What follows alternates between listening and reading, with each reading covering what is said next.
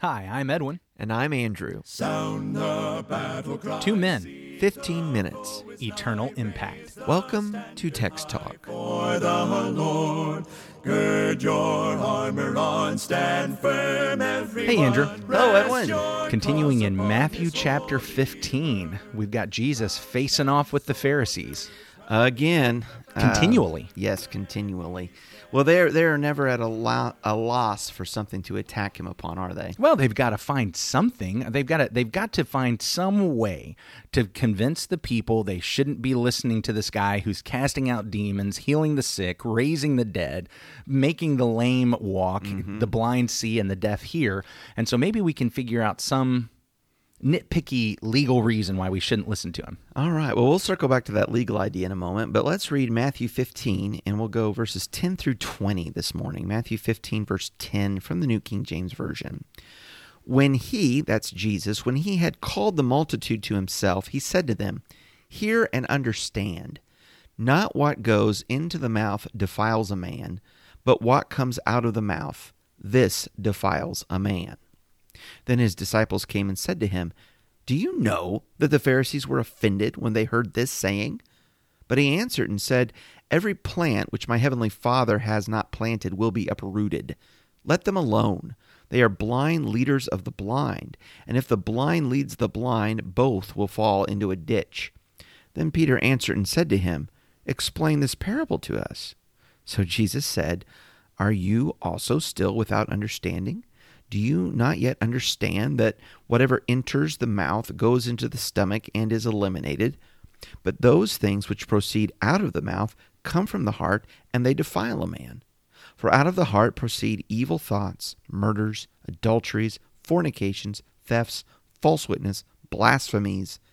These are the things which defile a man.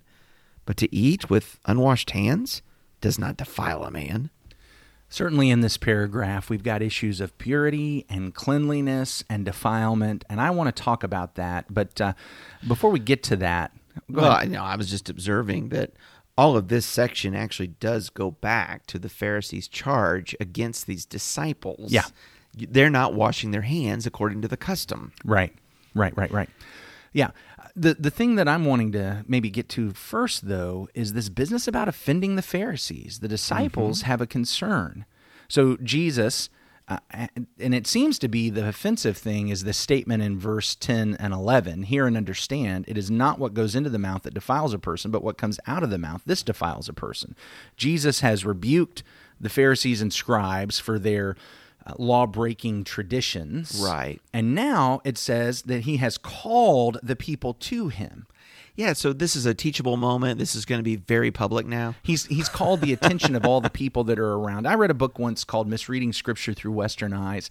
One of the points that they highlighted is that we in our modern West are very individualistic. Sure. So here you and I are in a room. It's just the two of us. Yeah, we're gonna a beautiful view because we are at the view. highest point on Livingston Avenue.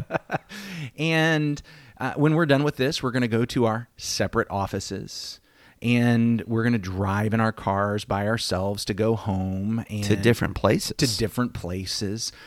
And that is very not like the way it was in this ancient Eastern world where there was there were just people around all the time. In, in fact, so much so that in the law, there was a law about, and, and I hate to bring this up, I hope it doesn't sound crass or vulgar, but there was a law about sexual immorality that if um, a woman was out in the field or out in the countryside and a man had committed sexual immorality with her, we were going to assume it was rape because she hollered and yelled, but no, but nobody heard. Hmm. But if it happened inside the city, we're going to assume that it's not.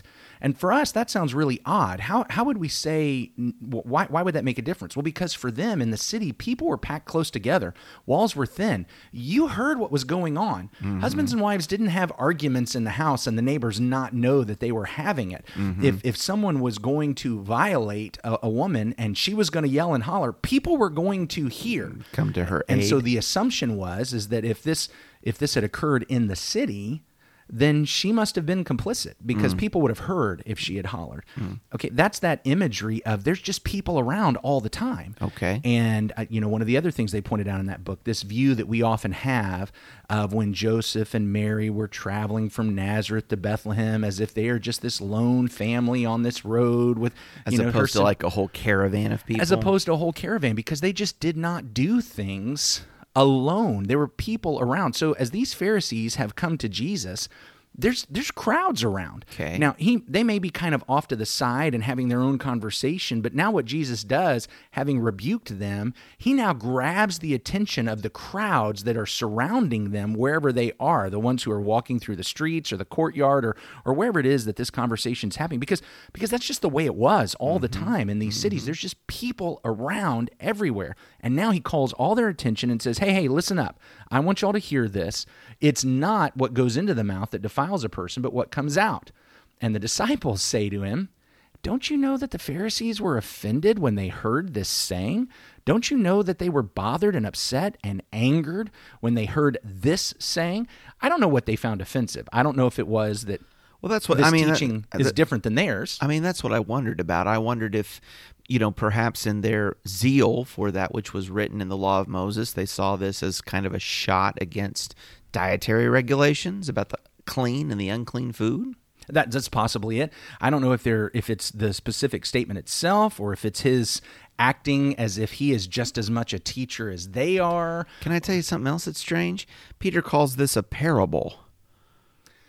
I okay, so I thought about that. I think Peter actually misunderstands what Jesus is doing here because I don't think this is actually a parable. I mean, I, yeah, yeah. I was actually going to bring that up in our what- conversation about purity and defilement Oh, that I hope we have tomorrow. But since you've asked, a Well, we parable. that. well, no, a parable is when I'm I'm talking about I'm giving you one story, but it's actually about something else. Right, right, right. Jesus is talking about mouths, and he's actually talking about mouths. He's actually talking about eating and speaking. Yeah. So it doesn't seem to be a laying alongside. I think Peter doesn't Yeah. understand it, and he assumes this is just another one of those stories that "Well, I don't, I don't get it, Lord. You're going to have to explain it to me. Yeah, I, well, that's that's kind of what I thought. That in that thirteenth chapter of Matthew, we see that Jesus was making a point of saying things difficult to understand purposefully, but he would give the insight to the disciples. So Peter's coming from a place of, well, the Pharisees are offended at this. They don't understand. I don't understand. Let me know what this means. Right. And which Jesus does, and and as you point out, well, this one's not a tough tough one to crack. I it's pretty much what I just said. Yeah, it's it's not a parable. It's not. Oh well, when I sta- when I said what goes into the mouth, what I really was talking about was, uh, you know, whatever, what whatever he might bring Right, up. right, right. No, I'm talking about what what goes goes. You know, Talking about eating. food. When you put stuff in your mouth, you know how you eat, Peter, right? yeah, with your hands Yeah. washed or not washed. That's exactly right. So I think Peter maybe just because he misunderstands goes in a wrong direction. I could be wrong about that. What do you think about this concern at offending the Pharisees? You know, the Pharisees don't seem very concerned about offending Jesus. That is the truth. that is the truth. They're working really hard to discredit him and calling him, you know, the son of the devil. Well, the first thing is the disciples are concerned about offending the Pharisees. Why do you think that is? Well, I, to me, it would seem like, again, the Pharisees are the ones who have been the religious leaders. They're the ones that the crowds and multitudes look to for what is right, what is true. I think that's what's so shocking in the Sermon on the Mount when Jesus would say, Unless your righteousness surpasses that of the scribes and the Pharisees, you'll not enter the kingdom of heaven. And so, just to, to kind of paint that cultural picture, Jesus is taking on the elites, the establishments, the one in the know. And I don't think these people get questioned. I don't think they're used to getting questioned. And the disciples don't understand that. From their perspective, they're they're still thinking that the kingdom Jesus is going to bring about is to kick the Romans out and the Jews are going to rise up as a nation and, and have their golden age ruling uh, the, the world in that way after the Romans are thrown out. And if that's the kind of kingdom you're looking for, well, you don't want to alienate the religious leaders. You want them on your side. What you- you can't you can't drum up an army and get support when the religious leaders that everybody looks up to when you've offended and upset them. I think that's where the disciples are coming from. But in this case, Jesus is totally unconcerned. Yeah. Ah, they're the blind guides. They're- look, they're not planted by my father. They're going to get uprooted. They're going to get judged. And that's a shocking thing because, again, who do the disciples think are going to get uprooted? The Romans. Yeah, the Gentiles. They think the Gentiles and the Romans are going to be uprooted. But Jesus points out, look, I, get it. These guys are Jewish. They are descendants of Abraham, but the, they're not planted by my father. Mm-hmm. They're the blind, and they're leading the blind. And if I spend my time letting them set the rules, if I spend my time running my ministry in a way that, that they're pleased with, then I'm just the blind following the blind, and everybody we lead are all going to end up in the pit. yeah. Jesus is completely unconcerned about offending these people, which is kind of shocking. Well, when he calls them a brood of vipers, when he says that they are of their father the devil, you know, in other passages like what's that, John 8, verse 44. If Jesus was to please and placate them, he's on the wrong side of this thing. Yeah. Right? Uh, light and darkness, there can be no association there. Light is going to offend the darkness. And in fact, in John chapter 3, that's the very issue. People found the light offensive, they prefer the darkness because their deeds were evil. Uh, so, in this contrast of the righteousness and truth of God to the hypocrisy, the uh, wickedness of the Pharisees, of course, there's going to be contention and offense. So here's my question for you Is it our job as Christians and followers of Jesus to go around trying to offend people? No. Okay. I, I wanna know, appreciate you taking a moment to think well, about that. I, I really am thinking about that. I I understand because of what I was just referring to in John chapter three that the gospel in and of itself will be found offensive by some in the world. okay. But that doesn't mean that I'm I am trying to offend. I'm trying to hurt. I'm not. But at the same time, I understand. Well, but if I'm I'm holding true to the word, I probably will be labeled offensive, at least by some. So how do how do I find the balance? You know, on the one hand, I recently read where a fellow was just questioning that when he was a kid, he remembered hearing sermons where he was told not to worry about what everybody else thought, but then heard other sermons that he needed to be worried about what everybody else thought. Yeah. And and I can see in different contexts where both of those statements are true, but I can also see how as a child growing up that could be very confusing. So what's your thought about the balance on that? Well, my thought about the balance is choose your Lord, choose this day whom you will serve. And if we're going to serve Christ, then it may put us at odds or you know found offensive by those who do not choose Christ, by those who do not choose his way. And while I don't want to do anyone harm, I only want to help.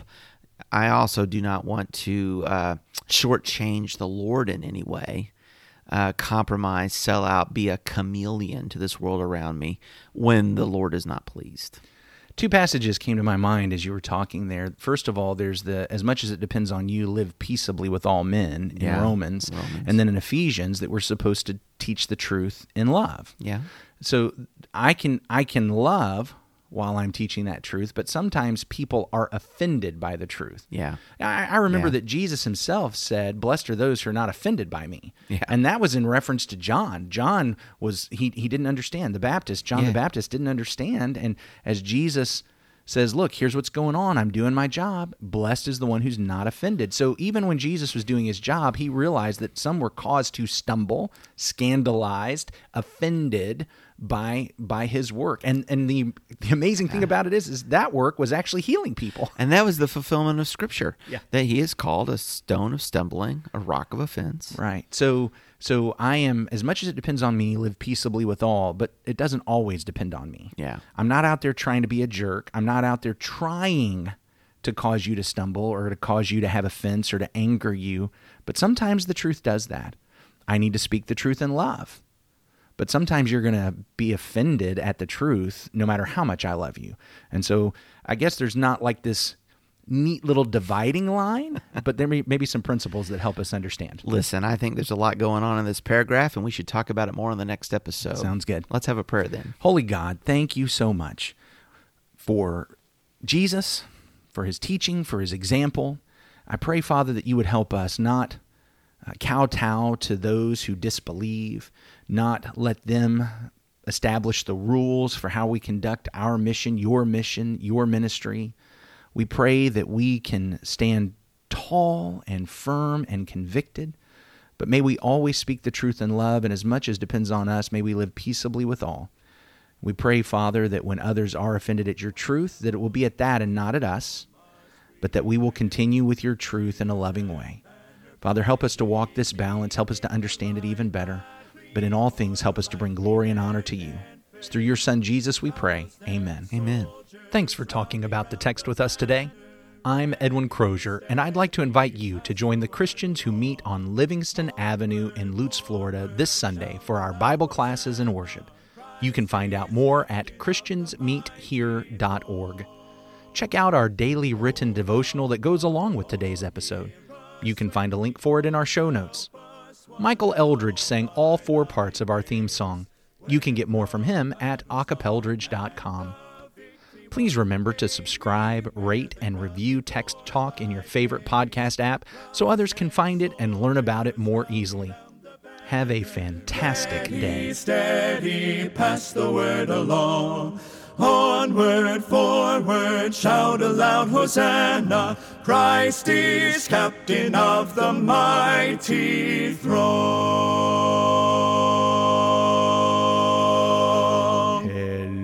Hello, Andrew. You also think we're going to have a hard time filling the time today. All right, so I'm going to have to read a little bit faster. I don't know why you care because you always listen to this at one and a half anyway. We sound better at one and a half. Isn't that what you said? I think it's one and a quarter, but Oh, yes. one and a quarter? Yes, absolutely. Okay, you ready? We like it when the chipmunks are reading the Bible.